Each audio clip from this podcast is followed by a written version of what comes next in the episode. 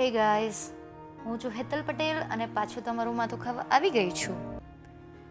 July and થઈ ગયો છે ઓગસ્ટ સ્ટાર્ટ થઈ ગયો છે અને શ્રાવણ માસ, એટલે કે શિવજીના ભક્તોનો સમય સ્ટાર્ટ થઈ ગયો છે. સો મારા જેવા બધા જ શિવ ભક્તોને હર હર મહાદેવ, ઓમ નમઃ શિવાય, શ્રાવણ માસની ખૂબ ખૂબ શુભકામનાઓ. આ શ્રાવણ માસમાં તમારા જીવનમાં જેટલી પણ પ્રોબ્લેમ્સ હોય, તમે શિવજી ભગવાનના ચરણમાં અર્પણ કરી દો અને ભગવાન તમારી બધી જ પ્રોબ્લેમના સોલ્યુશન લાવે એવી પ્રાર્થના.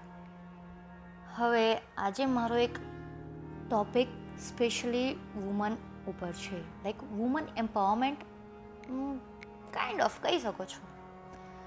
હવે તમે ઇન્ડિયામાં જેટલા પણ જે કહેવાય ને રીડર્સ હશે, ગુજરાતીના વાચકો, એ લોકોએ કાજલ ઓઝા વૈદનું તો સાંભળ્યા જ હશે. અને આજકાલ તો એમના એફપી પર વિડીયોઝ પર વિડીયોઝ પણ એટલા જ પોપ્યુલર છે. હું પોતે એમની બહુ મોટી ફેન છું, હા. એનું રીઝન છે કે બહુ ચોખ્ખી વાત કરે છે. આપણે ઘણા લેખકોને સાંભળ્યા હશે, પણ એમના જે અવાજમાં છે ને, બોસ જબરજસ્ત એનર્જી છે. એમનું જે કહેવું છે ને, સંબંધોને લઈને, બહુ ઊંડાણમાં છે. જો તમે એમને સાંભળ્યા હશે ને, તો તમને ખબર પડશે કે એમની એકદમ ચોખ્ખી વાત હશે. લાઈક એ જો વુમન્સને કટાક્ષમાં કહેતા હશે તો એક એમની, એની પાછળ પણ એક કહેવાય ને મહત્ત્વ હશે. અને પુરુષોને પણ કહેતા હશે ને, તો પુરુષો પર પણ એક કટાક્ષ હશે. તો એમના માટે એવું નથી કે જેન્ડર ઇનઇક્વાલિટી સેમ વે હું ઇન્ટરનેશનલ લેવલ પર જાઉં છું તો મેલ રોબિન્સ કરીને છે.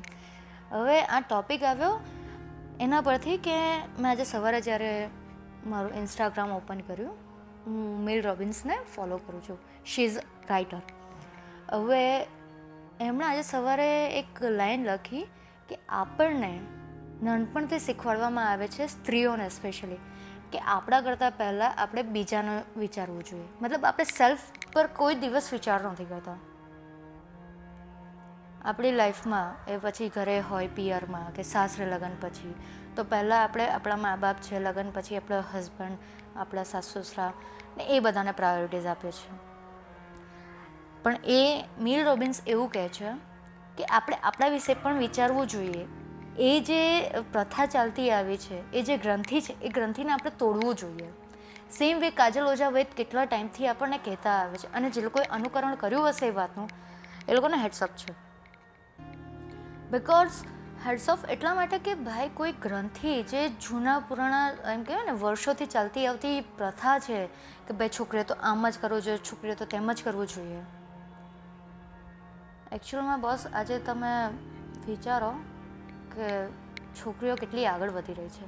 જો તમે પંદર ઓગસ્ટ પર આવી રહેલી અક્ષય કુમારની મૂવીનું ટ્રેલર જોયું હશે મિશન મંગલ તો એમાં જો તમે એકદમ ધ્યાનથી જોયું હશે ને, તો બોસ તમને દેખાશે કે એમાં સૌથી વધારે હાઇલાઇટ છે, થઈ છે સ્ત્રીઓ વુમન્સ જોજો તમે, જો તમારું ધ્યાન ના ગયું હોય તો ટ્રેલરમાં બરાબર. તમને કદાચ અક્ષય કુમાર જ તમને હાઇલાઇટ થયો હશે યા વિદ્યા બાલન જ. પણ જોજો એ ટીમમાં એકચ્યુઅલમાં કયો કોન્સેપ્ટ લઈને આવ્યા છે ને સૌથી વધારે હાઇલાઇટ કોને કરવામાં આવ્યા છે?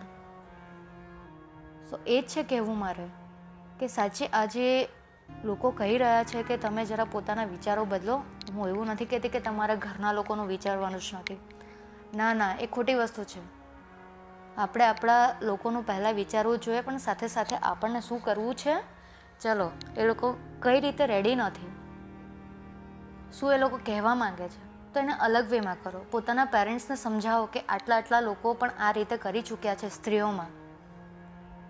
અને આપણા ત્યાં એક અભાવ છે, સાચું કહું તો, કે આપણા જે એલ્ડર્સ છે ને, એ બુક્સ નથી વાંચતા.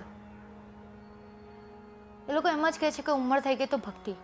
નો ડાઉટ ભક્તિ કરવી જોઈએ, પણ સાથે સાથે વાંચન કરવું જોઈએ.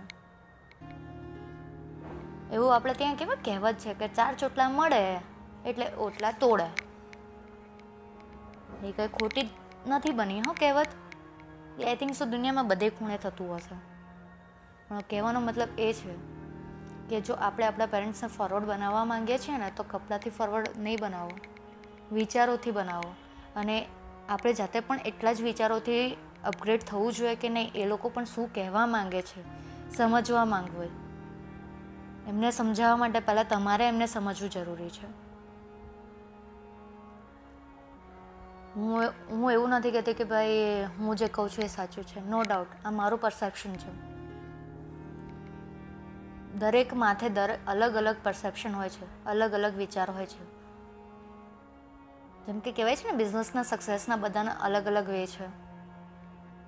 સેમ વે વિચારોના પણ અલગ અલગ વે છે. આપણે બધાને જ આવકારો આપવો જોઈએ. અને હું દરેક ગર્લ્સ સ્ત્રીઓ એટલે કે એ બધાને કહું છું, પોતાના માટે વિચારો, પોતાની હેલ્થ માટે વિચારો. તમે તમારા બચ્ચાને આગળ લાવવા માંગો છો, પણ એ પહેલાં તમારે પોતાની જાતને પ્રિપેર કરવી પડશે. એ લોકો કેવી રીતે વિચારે છે? અચ્છા, એ લોકો આ રીતે વિચારે છે, તો એ લોકોને કઈ એવી વસ્તુ કહેશો કે તમે એને એ લોકોને પણ ખરાબ ના લાગે અને તમે પણ એ લોકોનો પોઈન્ટ ઓફ વ્યૂ સમજો. આઈ નો કે આજની જનરેશન સૌથી વધારે સોશિયલ મીડિયા પર એક્ટિવ છે.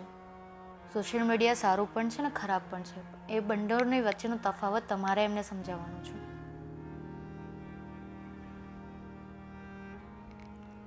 હું એટલી એક્સપિરિયન્સ પર્સન નથી, પણ મને આજે ખબર છે કે મારા એક્સપિરિયન્સથી હું જે શીખી છું, એનું કારણ છે કે મારા પપ્પા અને મારા મમ્મી બંડેવે મને પડવા પણ દીધી છે અને જાતે ઊભા થવા દીધી છે. એમણે મને ઓલવેઝ એવું જ કીધેલું કંઈ ખોટું ના કરતી, તારા લાઈફમાં જે કરવું એ કર. અમે તારે સાથે છીએ.